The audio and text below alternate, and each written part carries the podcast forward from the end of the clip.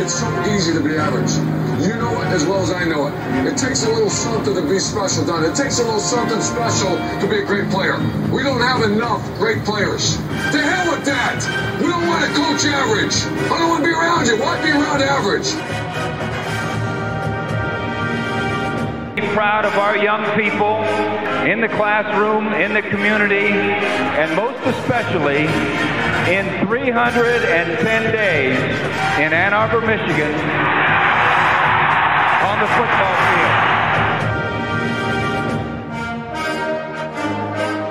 field. Three things. Number one, the team that hits the hardest and the longest, the team that starts the fastest, and the team is too damn smart to make mistakes. If you take it to them, if you don't make mistakes, and you keep taking it to them, hell, there's no question who will win.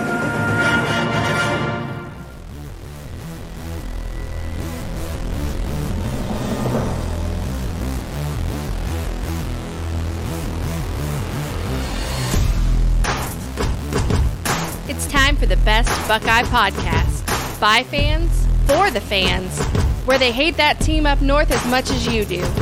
It's time for the OHIO podcast. OH!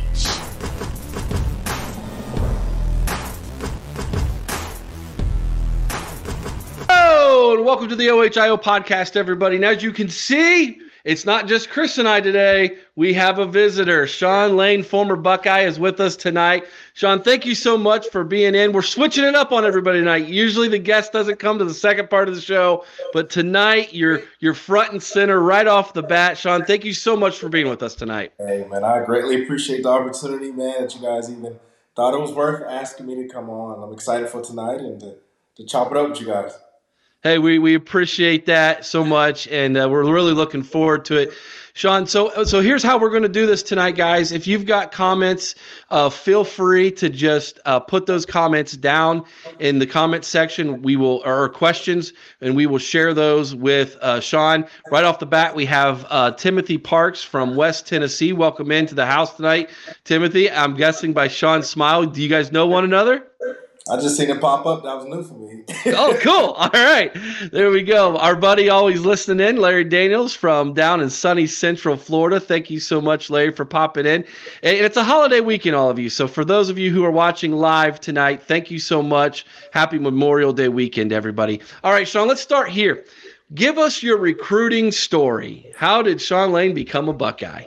Oh man, it's it's a actually fairly unique unique story in a sense that um, you know I grew up in Youngstown, Ohio. Went to Youngstown City School, uh, and I, I, happened I transferred to a school called Hubbard. Um, got there, had a good junior season. I think I ran for like twenty one hundred yards or something, and a couple touchdowns. And I was in I was in the school. I remember sitting in class, and I said, "Hey." They come to my class and say, "Hey, you got a visitor here." So I get up and look up, and it's Tim Spencer which uh, Tim Spencer was a running back coach. Run, yeah, time. running backs coach. Yeah, yeah. And the strange thing, Tim Spencer, my dad played at Ohio State, uh, and Tim Spencer actually played with my dad when they were at Ohio State together. So it was it was pretty cool uh, to to meet Coach Spence, and we kind of just chopped just chopped it up really, and, and, had some good conversation. He already knew my family, of course, my grandparents and everything, and. Uh, but to fast forward to there was a, a junior day, they had junior day at Ohio State, and it was uh, almost like right after they won a national championship in 2002. So the top juniors come up, and I'm in there. I'm feeling almost out of place. Like you know, I was I felt like I was a good football player, but I wasn't really on the scene that much and wasn't getting all the notoriety as some of the guys. You know, you figure I had you know Marcus Freeman was in my class, Ted Ginn was in my class. You know, we had some guys that was that cabal. You know, so come up to uh, junior day. My high school coach actually brought me up because my mom had to work. Uh, and then Coach Tressel called me in the office, you know, and he just offered me a scholarship on the spot again my, my junior year, right after they won a national championship. So it was it was really a no brainer. Uh, I grew up watching, uh, of course, Ohio State football. My dad played at Ohio State, you know, and I watched when like Eddie George was on the scene. That's when I really fell in love with the with the Buckeyes, and you know, we didn't have cable, so anytime we got a chance to, you know, Saturdays was important know, you got you got Ohio State, and then you I watched Notre. It was crazy. Ohio State was the first school to offer me And once they offered me, I just shut it down with everybody else. I didn't. I didn't even. I mean, I literally, I think Syracuse called the evening that I uh, committed. I tried to commit right when they offered me, and Coach Tressel said, "No, we're going to see the president. You know, and we'll be back next week, and then we'll get back with you." So it was a dream come true. So I, I wasn't even really interested in, in looking anywhere else. I was the first commit of my class, and I stuck with it. And I knew that's where I was going. That's that's awesome, Shaun. I, I am a big Tressel guy. I yeah. I just finished reading his book again, uh, the game plan or the uh, uh, the book that he put together. Yep. Um, of course, you know you know that book just about better than anybody because you lived that book. Absolutely. Give me a Tressel story, man. It can be a good one, a good memory. I, I assume you probably still do. You still talk to Tress? Oh, I'll tell you this about Coach Tressel. He has one of the best memories of anybody that I've probably ever met. Um, he can meet, and I kid you not, any of his players, and he'll tell you their parents' names, the high school they went to, probably how many touchdowns they had in high school. Like he he just knows it all. So anytime I hear him or see him, he already knows. Hey, how's your mom doing? How's how's Danella doing? Like he's he remembers everybody's name, and that was something that Coach Tressel would always do. One of the tests we would take uh, in camp is uh, your teammates' names, what high school they grew, went to, and what city they're from. And based off of who finished in the bottom half, had to run more gassers at the end of camp. So he, he made it a priority for us to get to know each other, get to know each other's name. But back in my uh, back when I was at Ohio State, you know, Coach Tressel was um, just a straightforward coach. He's probably one of the only coaches that I've met um, that wouldn't allow players to cuss. He wouldn't allow players to cuss on the field or coaches he, he would say something. But at that time, when I you know young, and it seemed like every time I said something, he was always right behind me and would catch me. Shaun, do your mom know you talk like that? I'm like, I'm sorry, coach. no, she don't. But uh, he, it's it, it, transcends what what's going on now. Like uh, Coach Tressel was really, and I can see it now that I'm older. That he was looking to build men like that would go on beyond football. It was, I mean, we had John Maxwell come in and speak to us. I mean, uh, and it's now I'm like, man, that was John Maxwell. But then it's like, man, I'm just trying to play football, coach, you know. But you know, he really invested us a lot and a, a lot of habits and disciplines that was established during that time. I still carry on in my life now. So, yeah. What is the most memorable thing from the winner's manual? that you still think about, contemplate, or maybe even use today uh, that he instilled in you from that thing? So the winner's manual, when we would get in there, the first thing we would do before camp, uh, before practice, is uh, quiet time, man. So it was it was ten minutes, and whatever the topic was, whether it was gratitude, love, sacrifice, whatever the topic was, that there would be quotes, like four or five pages of quotes in there, and you just read through them. And again, it was a quick 10 minutes. And then afterwards, he would allow players to share what spoke to them, you know, what spoke to their heart or what they really felt um, that they read. And that's still something that I do now. I try to, I can, I can hold on to a quote, man, when I see it, like, oh man, that's good right there, you know, and just taking that time at the beginning of the day. And this is before we did anything football related. As soon as we walked in, that was the first thing we did in our team meeting uh, before we got to the to the X's and O's. You know, we was really investing in ourselves. Uh, so that that that was probably one of the most memorable things uh, in regards to Winners Man that we would we would uh, take part in. Yeah, that's awesome. We've got a question here from a listener. Larry Daniel says, "Shaun, uh, a favorite game or uh, player memory that you have." Favorite game or player memory that I have. Uh, so I was there when we had the uh, Ohio State one Michigan two game.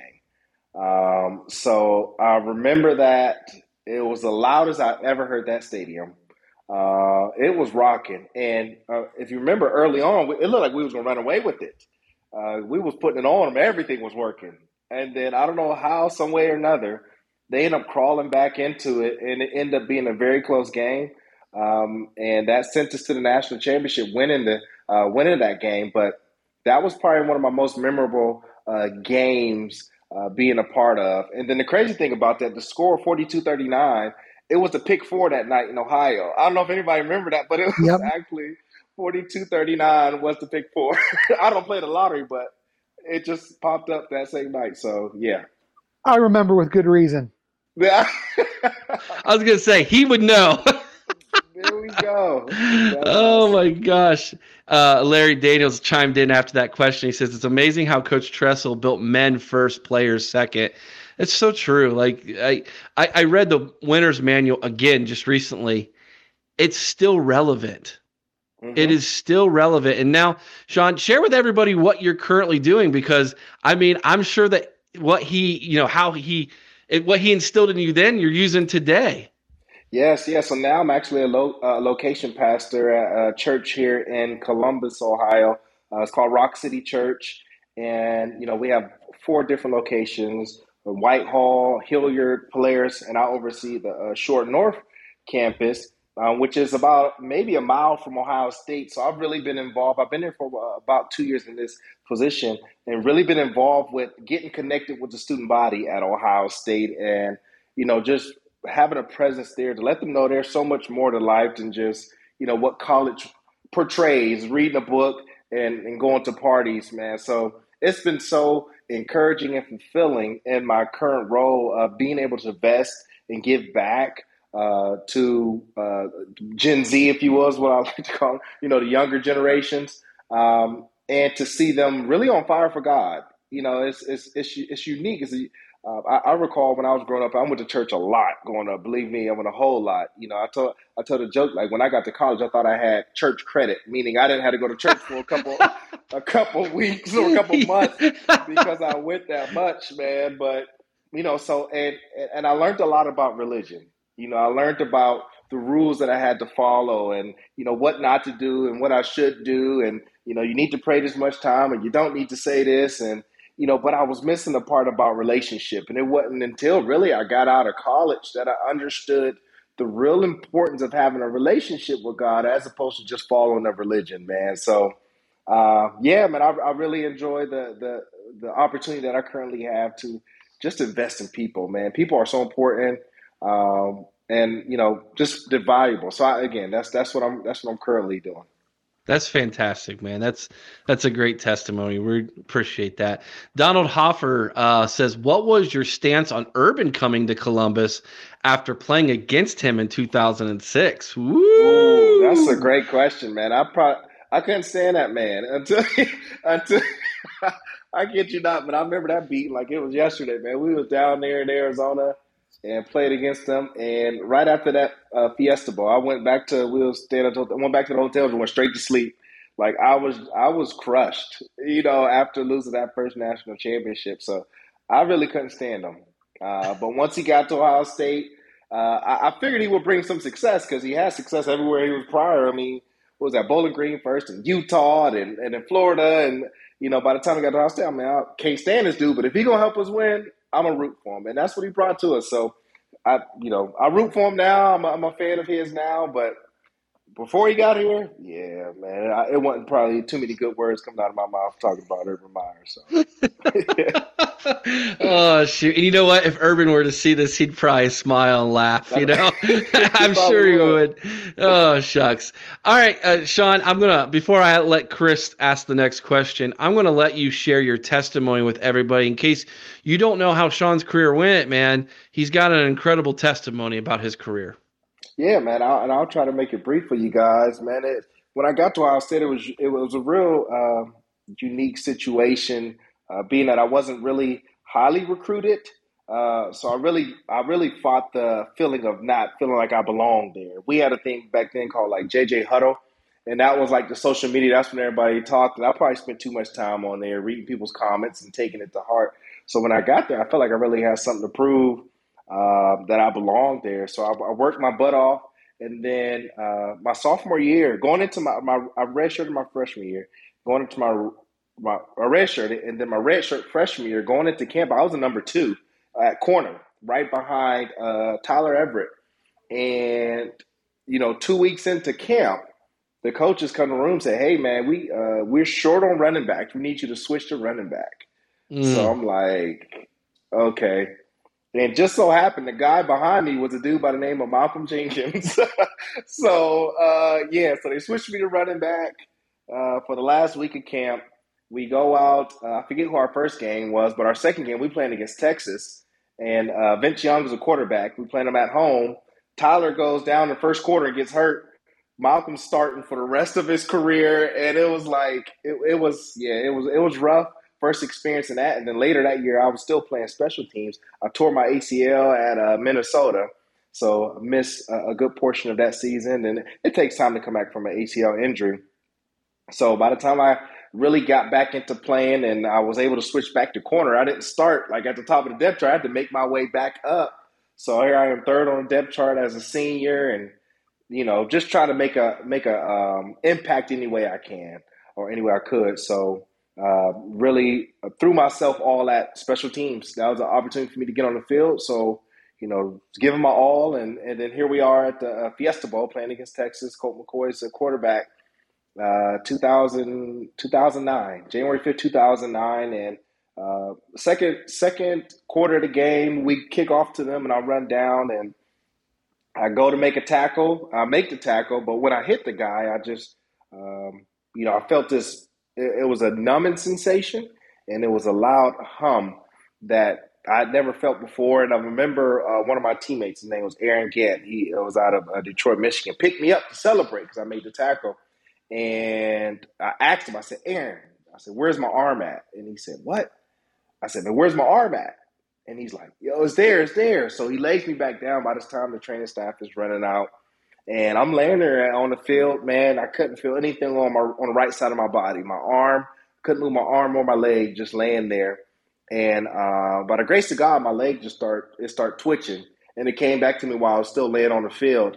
Uh, but unfortunately, my arm never did. So um, I had to get rushed to the hospital, and and you know just going through all that process, and it was diagnosed that I had what's called a brachial plexus injury, which in essence is the nerves that go from your spinal cord to your arm to, you know, it sends a message from your brain to your arm. I severed those nerves, so I can't get I, my body can't get the message from the brain to my from my brain to my arm, and it's the same injury that I, am not sure if you guys know of Inky Johnson, uh, a motivational speaker now. Me and him had the exact same injury and I actually uh, spoke with Inky when I first had the injury. His was a year before mine, uh, but they put me in contact. Ohio State's training uh, training staff put me in touch with him because they were good with Tennessee's training staff, and we talked a lot. And you know, he was further along in a, in a, recovery process, uh, but nonetheless, it was it was still hard. Uh, it was still hard to go through it's, it's still hard today. I never regained a movement of my right arm. So again, that was January 5th, 2009. So I've really been having to uh, navigate life with one functioning arm.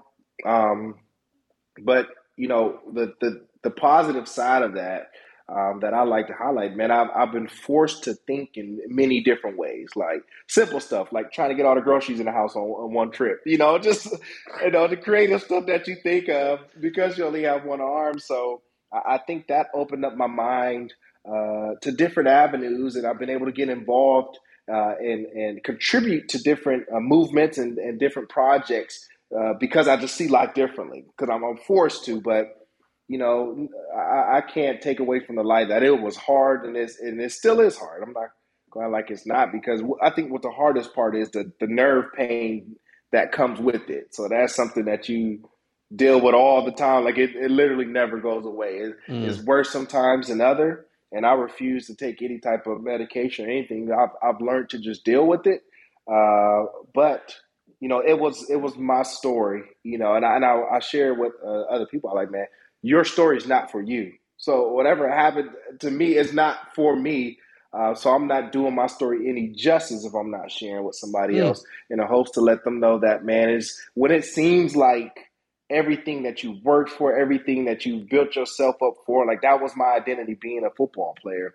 And in the moment, it was all taken from me. In my very last game at Ohio State, you know, had dreams of, you know, getting picked up in the NFL as a free agent or whatever, uh, but it was gone, you know, it, it, in just in just a moment. So living with that, um, but being, you know, being a beacon of hope it, eh, to to people that are going through stuff, and all of our, we all going through something and nobody's situation is worse than anybody else's. Uh, we just have our own situations. But if I can just bring any sense of hope to people that, you know, as bad as it seems, you can still bounce back, man. And I'm, I think I'm doing so much better now.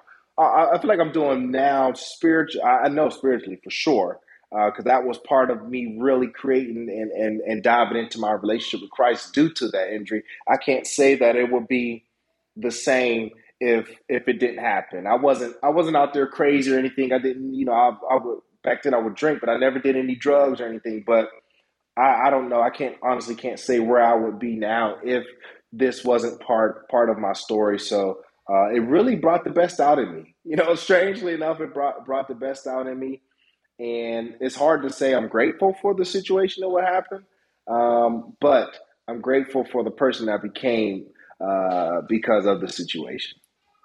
I love that, man. Your story is not yours. It's for you know, it's to share with someone else. Dude, that's that's that's deep stuff. That's good preacher stuff right there. From one preacher to another. I like that. Yes. Yeah. Uh, hey, uh, this is pretty cool here. Chris, get ready with your question. But you got someone listening to you all the way from Australia. That's Matt Butcher. He's from Australia. Hey, lads, hope man. all is doing well. That's pretty cool, there man. you go. That We're reaching all, all the way down in the southern hemisphere. Chris, what, what kind of question you got for him, brother? Well, first, I got a question for you, Eric. I don't know why I can't see a thing about what's going on, but.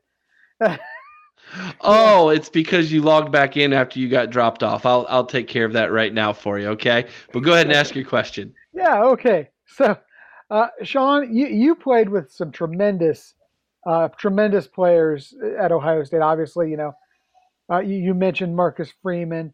Um, I believe uh, Brian Hartline was actually there for a short time while you were there as well.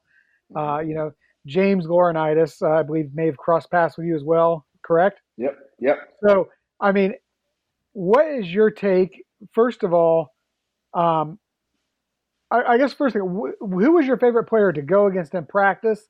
And second is, what would be your take on some of these guys uh, as they've entered the, the coaching ranks in college football?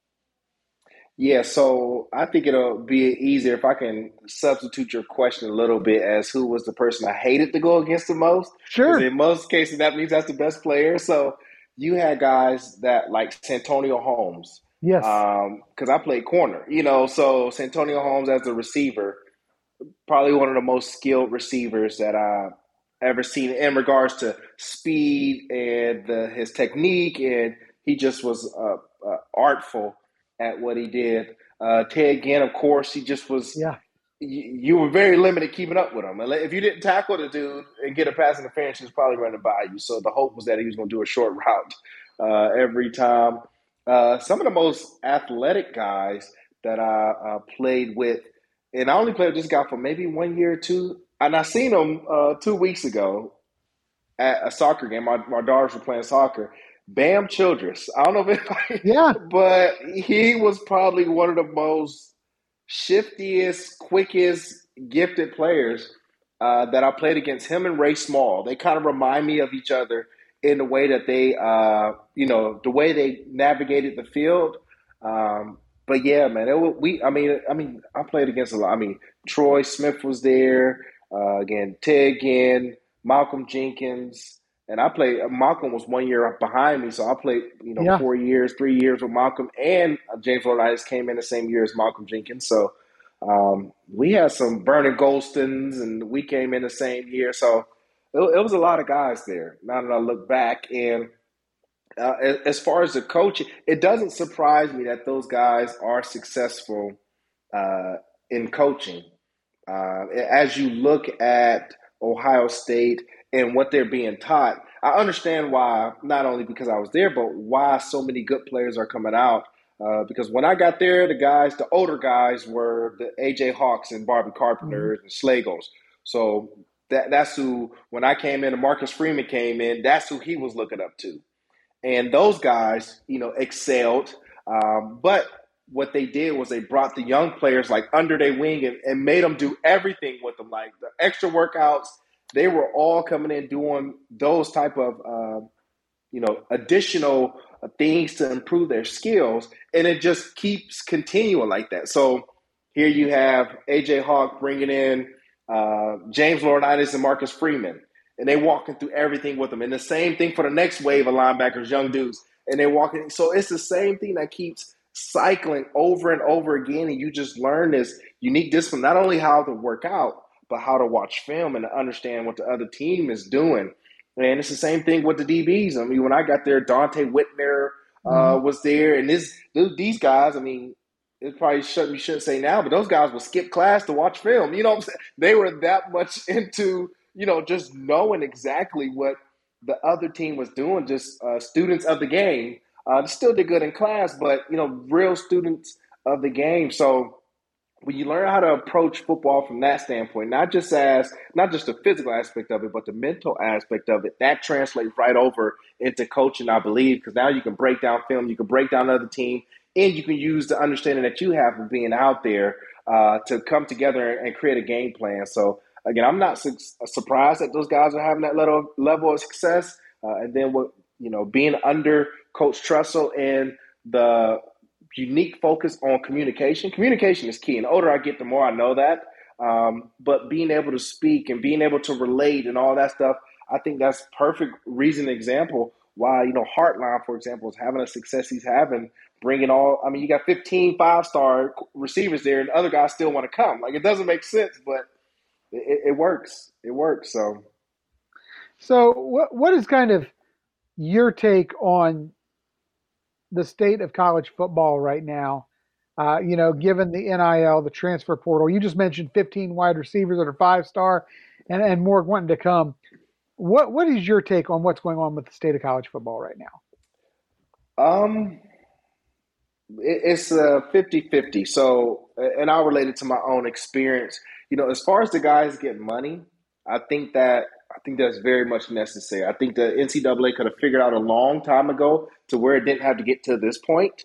Um, uh, the amount of money that they bring in for a given game, and I think it was somebody telling me that it, we, you know, one of the Ohio State Michigans, I think they made eight million dollars in concessions at the concession stand. You know, they could have used that money and paid for every, you know, just so the amount yeah. of money that was bringing being brought in, I think could have, should have went to some of the players. Um, you know, if, and and I think back to my story, for example. So when I got injured, um, I was done. I had I had already graduated in December. The football, the game was in January, and it was my last game. So once I got injured, I was off scholarship, and I had no money. I had nothing coming in, and I had to get government assistance just to survive. Ohio State didn't have an insurance policy that paid me disability or anything like that. I literally had no income coming in, so um, thankfully, my, she's my wife now, but she was my, my girlfriend at the time. She was working and supporting us. I'm mm. trying to figure out how to live with you know one arm, but I had no money. I had no more money coming in.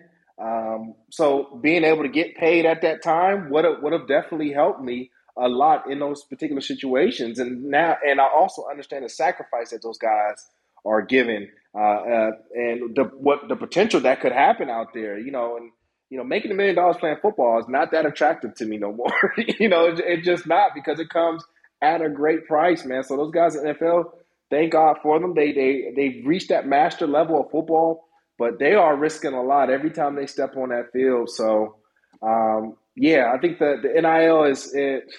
Uh, they they probably need to get a little more control on it, for sure. I think it is wild wild west right now. Uh, who has the most money? Um, it's almost like I don't know. I'm sure you guys remember, like when the NFL, uh, the first pick quarterback would always get all this crazy money. So yeah, guys ain't throw one pass at NFL that's getting paid more guys that won two Super Bowls. You know, and it's kind of like that. Like until they get some type of grip on it, it's gonna be the wild wild west and and throwing this money at these kids. And and I think it, a positive thing, it, guys are not get suspended or coaching not get suspended for you know tattoos uh, and, and simple stuff like that. Because they made it pretty plain and clear when we were there. If you get a cheeseburger because you're an athlete, you're liable to get suspended. Like you were not allowed to get any benefits outside of that that a normal person would get. You were you were liable to get uh, lose your scholarship. So, yeah. Eric, were you expecting something there? Chris and I have had this argument for about that very thing on this show. I don't know how many times. Oh shoot, Shaun, you were you were a defensive back, man. I got to ask this question. I know we're up against the clock, but I got to ask this. As a former player, do you and maybe and maybe you could educate us a little bit on this, but it seems like the fan base a lot will will complain about a corner not turning his head, you know, to look for the football. Mm-hmm. Um, I know that that's not always the case. Like, you know, depending on the situation, maybe, you know, he plays through the play, through the football. But as a former player, do you ever say, man, get your head around? Like, do you, does that ever happen? Absolutely, man. Now there's times where again there's different coverages. You got cover two, cover you know from zero to six. I mean, there's so many different coverages, and you uh, ultimately have to play your responsibility. Uh, but there are times where guys should be getting their head around. Um, cover zero, for example, which is the man under. So your job is to stay underneath the uh, receiver. It looks like man coverage, but you got a safety over top, so you can let him get past you. You just kind of stay underneath so he doesn't do a you know, a curl or anything. So in those cases, it's kind of harder to get your head around because you're trailing them purposefully. Uh, so there there are different coverages um, where you're not going to get your head around. You're just going to play their hands, you know, and try to bat it down. But you know, the guys, you know, I love my Buckeyes, man, but the the the DBs haven't been DBs lately. You know, know. Uh, you know, again, no, hate, no no shade on them, man, but you know, even even watching the game, I think my dad when he played at Austin, he was a DB too, so he would always call me like, "Dude should be breaking long runs. You should have a DB back there that can run somebody down. I don't care if he's on the other side of the field, you know." And it just hasn't been happening. I mean, you seen guys break off seventy yard runs here and there. We ain't even talking about the pass plays, uh, but yeah, man, I, I think we have, and it's just my opinion. Again, I'm no expert.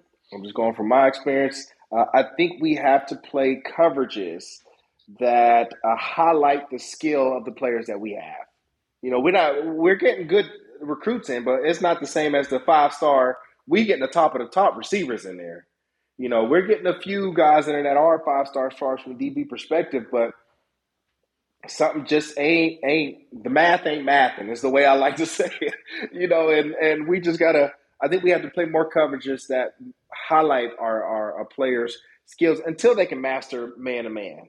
You know, if you're playing a cover three, then yeah, you're gonna give up the short routes. You're gonna give up the slants, but you ain't gonna get beat over the top. We were playing man coverage. Let me don't even get me started, man. I'm about to start talking about Michigan game, man. I'm sorry.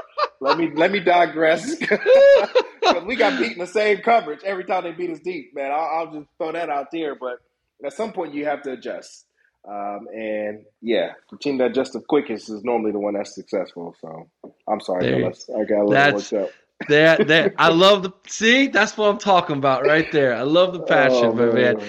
Hey, yeah. Shaun, thank you so much for coming on, man. That uh this has been a lot of fun. Let me throw this um, comment up to you from Larry from Florida. He said, "Very happy to hear you've adapted and adjusted to a very significant injury. We celebrate your success." Um, Thanks, Larry. I, you know what? That's what's awesome about Buckeye Nation, man. We we we love hard together, which there means we, we, which means we we really suffer on a Saturday that don't go our way. Uh, we want to blame everyone and everything under the moon, but uh, we, we we we love hard together, and that's what makes us who we are. And I appreciate you being on and and, and celebrate what what God's done for you, man. That that that's awesome. Uh, I just I praise you, the Lord for that. Um, we'll have you back on again so, soon if that's all right. Oh, man, it was great, man. I really enjoyed my time, and thank you guys again, Chris and Eric, for allowing me on your platform and to, and to share my story. And uh, what you guys are doing is great, man. And and if anytime I can come and help in any capacity, man, just please let me know. Sounds good, Shaun. Thank you so much. You have a good night. Uh, you as well. Thank you, gentlemen. All right, brother. Thank you so much, man. The OHIO podcast is brought to you by Mastermind. Mastermind specializes in 360 degree high definition mobile video mapping, GIS integration, and traffic safety studies. Mastermind cares about traffic safety and keeping you safe on the roadway. Visit Mastermind at onlinemastermind.com.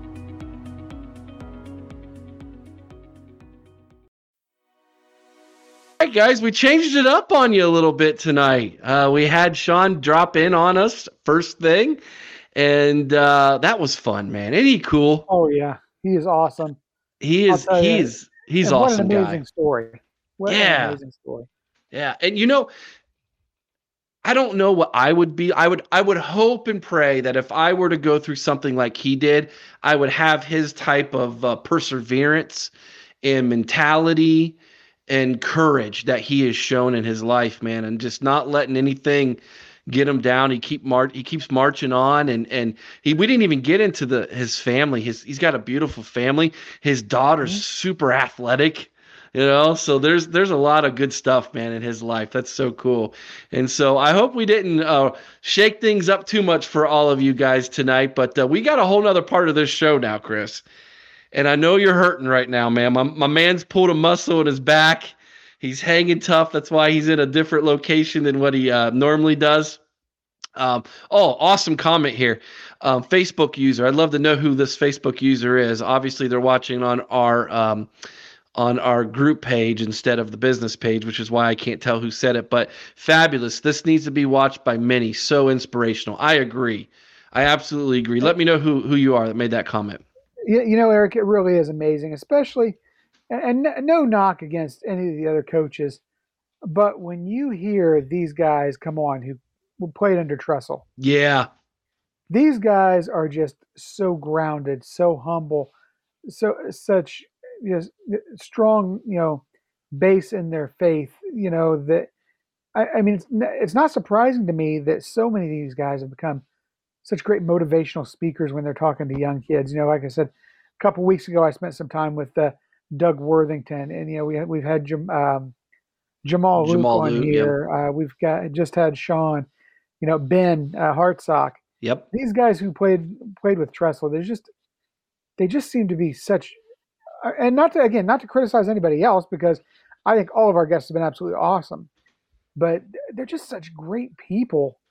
Uh, you, you know when you talk to them and they do so much uh, for the youth in the community and and uh, you know youth athletics and and you know of course like Shaun said, uh, you know with his church now. So just uh, amazing people.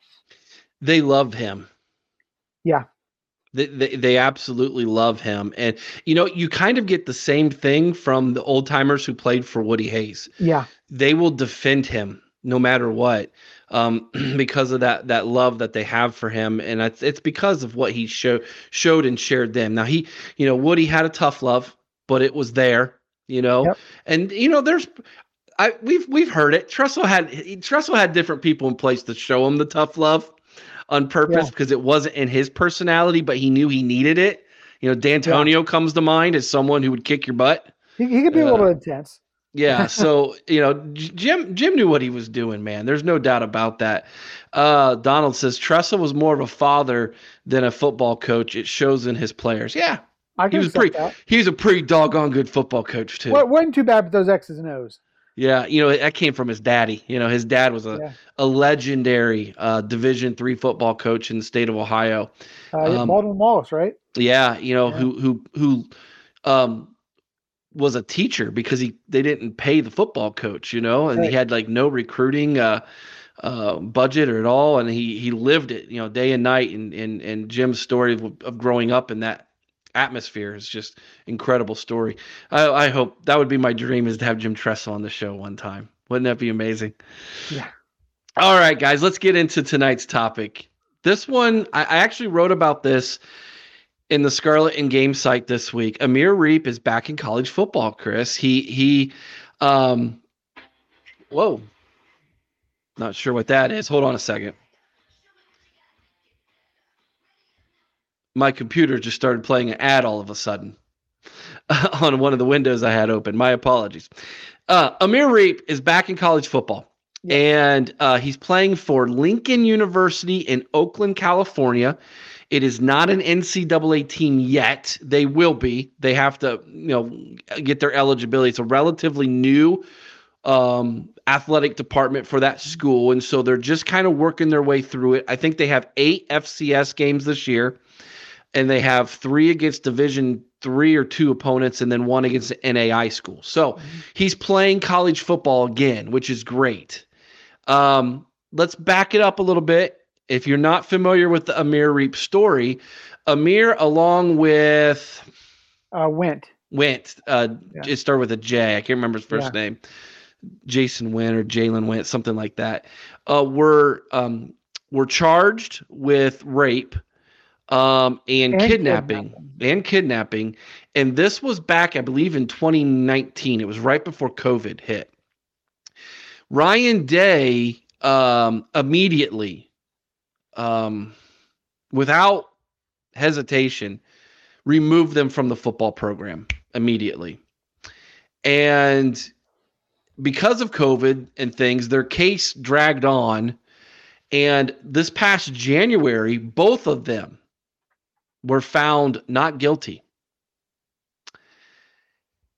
We live in a society today, and this is kind of a I want to really dig into this, and I really want all of you who are watching and listening right now to participate in this in this discussion because I think it's really important in the day and age that we live. We have such an immediate reaction in our society to things. We are judged in the court of public opinion before the evidence ever comes out on so many things. So my question is this: hindsight being 2020, obviously did Ryan Day make the right decision here, Chris, for these young men?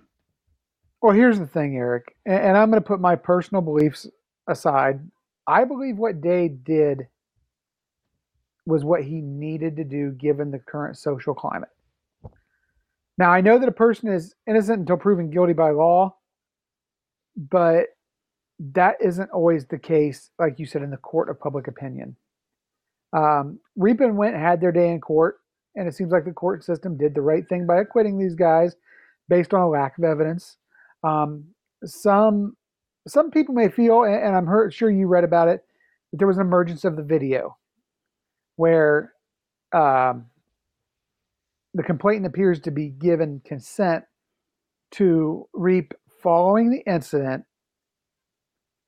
And some people might think that that brings Day's decision into question. I don't necessarily, and this is why.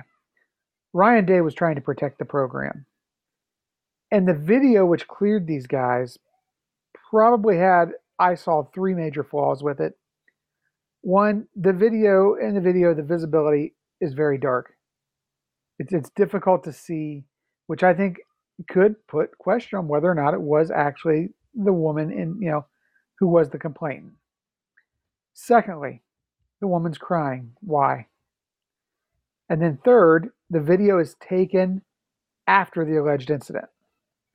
So, according to the law and the university guidelines following sexual misconduct, consent must be given prior to the overt act. So, with her crying during the video and the video being taken after the act, was it something that could have been a coerced consent? You know, you, you never know. Uh, again, I'm not saying it was or it wasn't, but I believe there was grounds for question. So, Day had to do what he felt was best to protect the program. I also think we have to look at the social climate at the time. I mean, at that time, we were right at the height of this whole Me Too movement that was going on. Uh, you know, anyone accused of any charge related to an ac- accusation of sexual impropriety was just food for protesters, press, and politicians seeking to hitch their wa- you know, hitch their name to the wagon and, and make a name for themselves. Uh, and this isn't me criticizing, you know, women or belittling the cause or the severity of the issue of sexual misconduct. It's not that at all. I'm just simply stating that given that social climate of the time, I think what had to be done was these guys be removed from the team.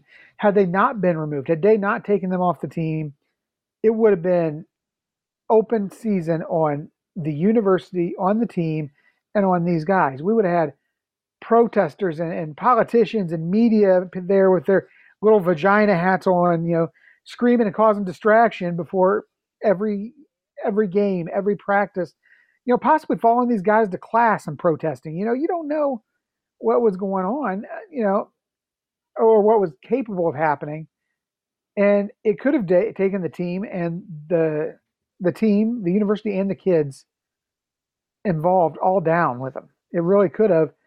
So it could have been completely catastrophic for everyone involved had he not done this. So he did the right thing. He dismissed the players, he sheltered the team.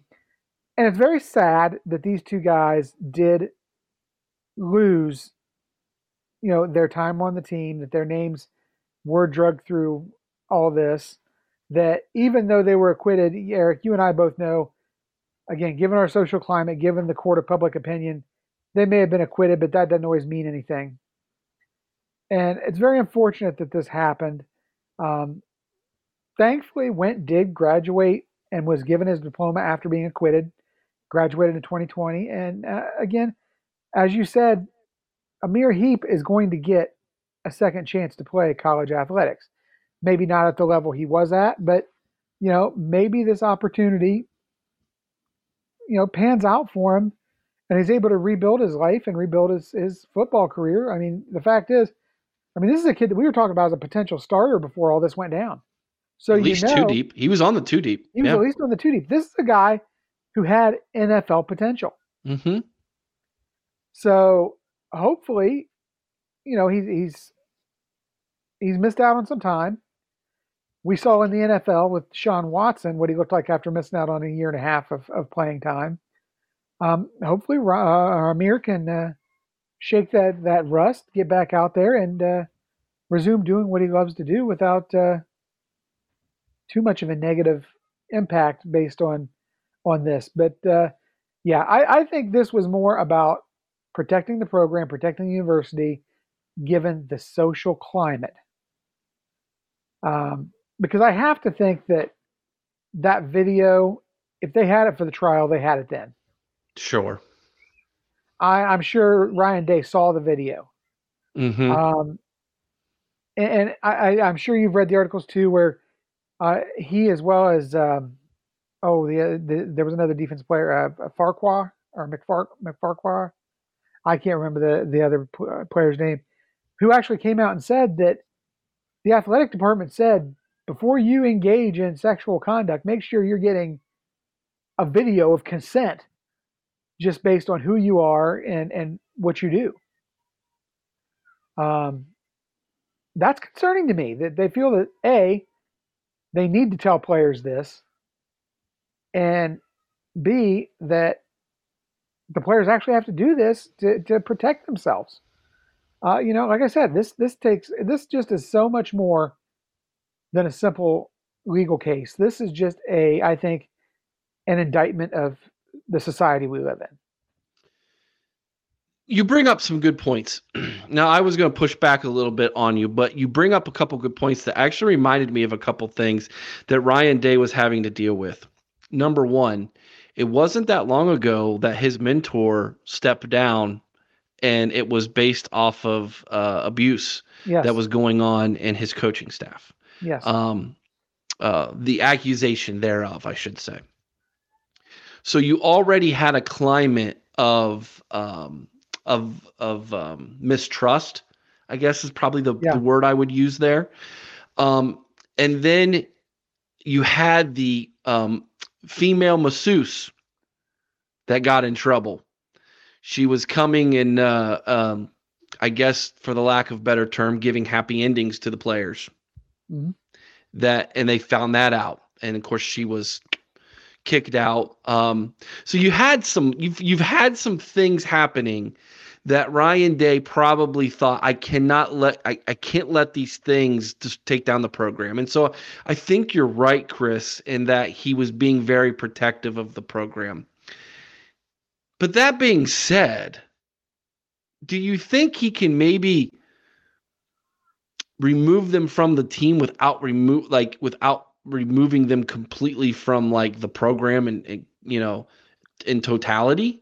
Oh, sure. He could have put he could have put him on, say, a, a Suspension. He could have suspended him for a while. they, you know, or they could have even worked out with the team, just not participated in games, um, or suspended them from the program without actually removing them from the program. But let, let's be honest, Eric. Even if they, like I said, they were acquitted. They, they were found not guilty. They they are innocent. I mean, let's call it. They they are innocent of these charges according to the legal system. I, I, I have a I have a I have a I have a soft spot in my heart for somebody who's been accused of something that they haven't done because I, I I've oh, experienced I agree. that. I've experienced that, and there's nothing worse than people looking at you and thinking you've done something and you've done and you you didn't do it. It's not in your character. It's not who you are. But because they hear it, they think that's who you are. Right. And I just don't want us to get to a place, you know, where it's like, ah, someone says, you know, God forbid Kyle McCord did this, and now we're Yeah. without a starting quarterback when he's done nothing of the such. Now, you know, famously, famously speaking of Jim Tressel, Jim Tressel would say you guys need to be at home and in bed before eleven o'clock. You know, Yeah. he was like, nothing good happens after dark, boys. You guys get home. You know, he he he was he preached that to them. And so I agree that there's you know, sometimes you put yourself in bad situations, bad things are gonna happen. I I get it. But I I I, I just don't like the idea of someone just making up an accusation and immediately you're gone. Guilt by court may or may not reflect the true situation, Larry says. Day had to err on the side of caution considering the severity of the alleged offense. I, I, I kind of agree with that, Eric. And like I said, it's it's not always about, sadly, what happened in court. And this is why I think Amir Riep is going to benefit from not coming back to the Ohio State program. Is the fact is, you just mentioned it, whether you did it or not, you are guilty until proven innocent in the court of public opinion. And it's wrong, but I also feel that Riep coming back as a member of the Ohio State program would have been a negative for the program, and I believe a negative for Riep given the high profile nature of the program. Let me ask this question, and I want to know your peop- your opinion out there, those who are watching. Chris, I'll get your opinion real fast, and we'll try to do our our our, our uh, third segment here in, in lightning blitz time. Maybe we'll just answer some questions. I don't know um, because I don't know we're gonna have enough time to talk about five recruits. But you okay? So you're telling me now? Let's say uh, Amir. Now that we know what we know, would you welcome him back in the program? Now I know you kind of just said it's good that he didn't, but now that he's been acquitted, if there was a spot for him and he wanted to come back as a fan, would you lo- welcome him back? Yeah, I mean, if and th- this is again, I'm trying to separate my opinion from what I think logically is the case. Sure. My opinion is he had his day in court. He was found innocent. He should be, if he wanted to, if he wanted to put that upon himself and be willing to take on that burden of playing at a high profile university such as Ohio State with that hanging over his head, I think you should let him. Um, like I said, the, the courts found him not guilty. So I, I believe in in the judicial system, and I feel that if he was found not guilty, then the case closed.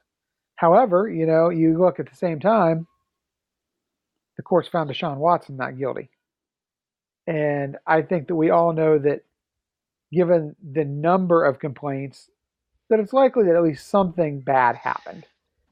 Um, Deshaun settled out of court. That that's different. Well, no, he settled out of court on the civil charge, a lot of the civil charges. Mm-hmm. The criminal charges, he was found not guilty. So, that being said, not guilty doesn't always isn't always the equivalent of innocent. Larry brings up another good point.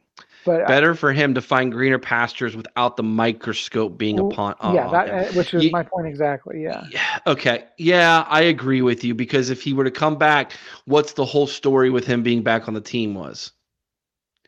Right. You know, you missed three years because, and you're now innocent, but what really happened? And I mean, there's going to be all of those type of questions where he maybe doesn't have to face that where he's at. He might get asked one time, you know, right. but it'll probably be more on the lines of, of like with the story I wrote about having a second chance, a second opportunity to right or wrong, you know, things of that nature. Larry also says Deshaun, very bad judgment. I. Yes. Well, just like you said, Eric, you you nothing good happens when you put yourself in bad situations. Correct. Correct. Oh shoot. Um, any questions you guys have for us? Throw them out there. Let. I don't know if I'm going to have time, and we only got five minutes left, Chris. I don't have time to talk about these five recruits, but I guess what I do, what I will do, is I will wet everybody's whistle about the 2025 class in the state of Ohio. Heard a lot of chirping about how it's a really good class. I don't agree. Um, I think there are some very good players in the class. And here's the thing about the 2025 class that's very interesting is Ohio has two, if not three, top 20 quarterbacks in the country in that class. And so Ohio's not Ohio State's not going to have to go out of the state of Ohio to recruit a quarterback for 2025 and the buzz is is that they want both of them in that class. They want to bring both in. The last time I can recall, maybe you can correct me, Chris. The last time I can recall that we had two top quarterback recruits from the state of Ohio was Justin Zwick and, And Troy Smith. and Troy Smith. And Troy Smith was brought in more as an athlete, maybe wide receiver, and he ended up winning uh, the the starting quarterback position, obviously, and won a Heisman. So, um, Donald Hoffer chimes in here. He says it should be up to the player to come back or not. If he does come back, he will be given an opportunity to compete for a spot, but one will not be given to him. And I'm fine with that. That's fair. Yeah. Larry says, I heard about a new offensive line coach. Yes. Uh, what's his name, Chris? We just brought him in this week. Um, he from the NFL.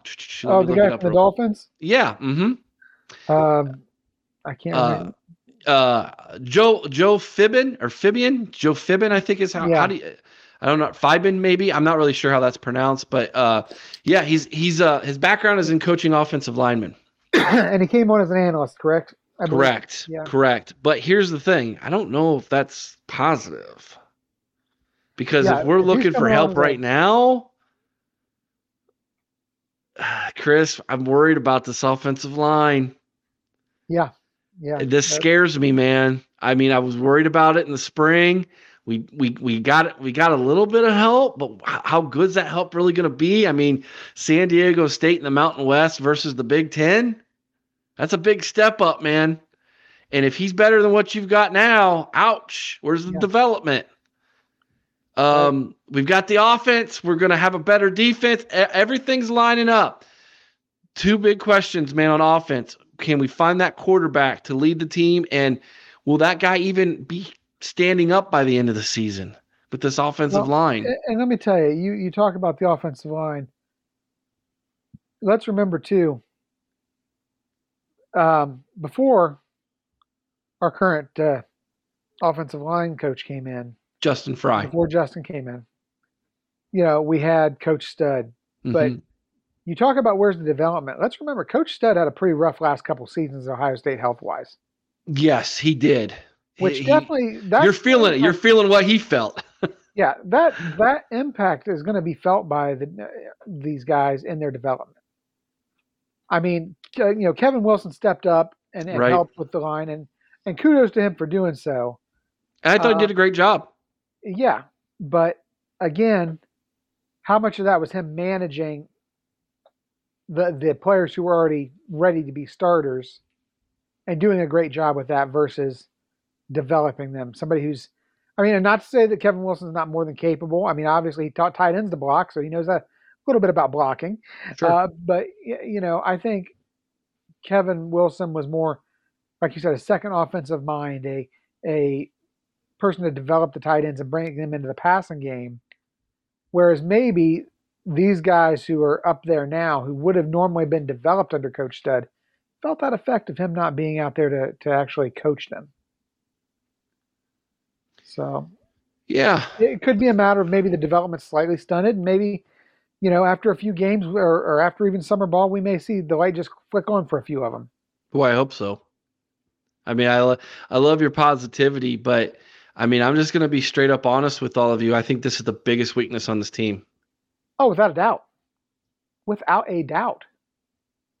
I mean, you you and I saw it, man. You cannot be a new quarterback and expected to lead a team as a new quarterback when you have less than 2.0 seconds to throw the football. Can't do it. I don't no. care if you're Joe Montana. It's it's I mean, my gosh, Tom Brady, given all of his accolades in the NFL, if he only had 2.0 seconds to throw, the dude would be bailing all the time. He'd just be laying on the ground because he, knew he didn't. He, he'd always avoid the big hit, you know, by taking the sack and kind of going down and things, you know, and or throwing the ball away.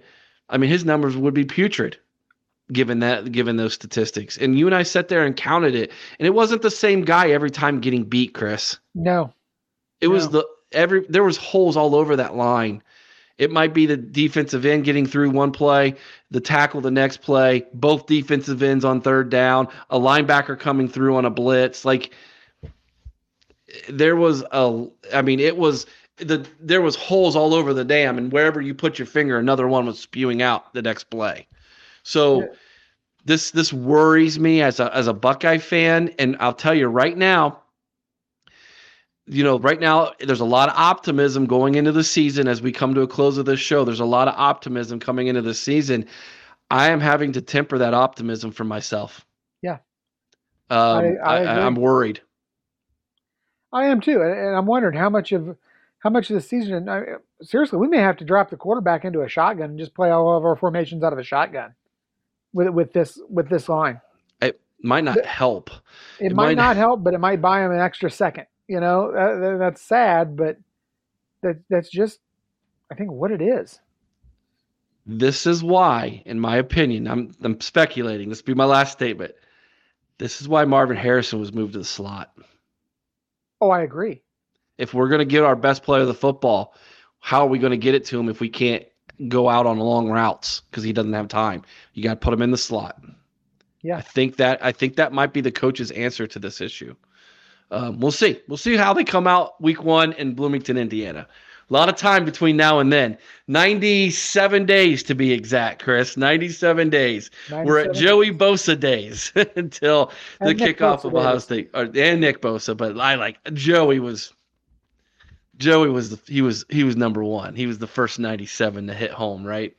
Uh, we might we might have another one. Kenyatta Jackson's wearing number 97, and he's looking good right now a, too. That, has been a pretty powerful jersey number. It's been a good number, guys. That's our show for this week, everybody. Thank you so much for stopping in. We really do appreciate it. Hope you have a great Memorial Day weekend. What's left of it? Enjoy your day tomorrow, everybody.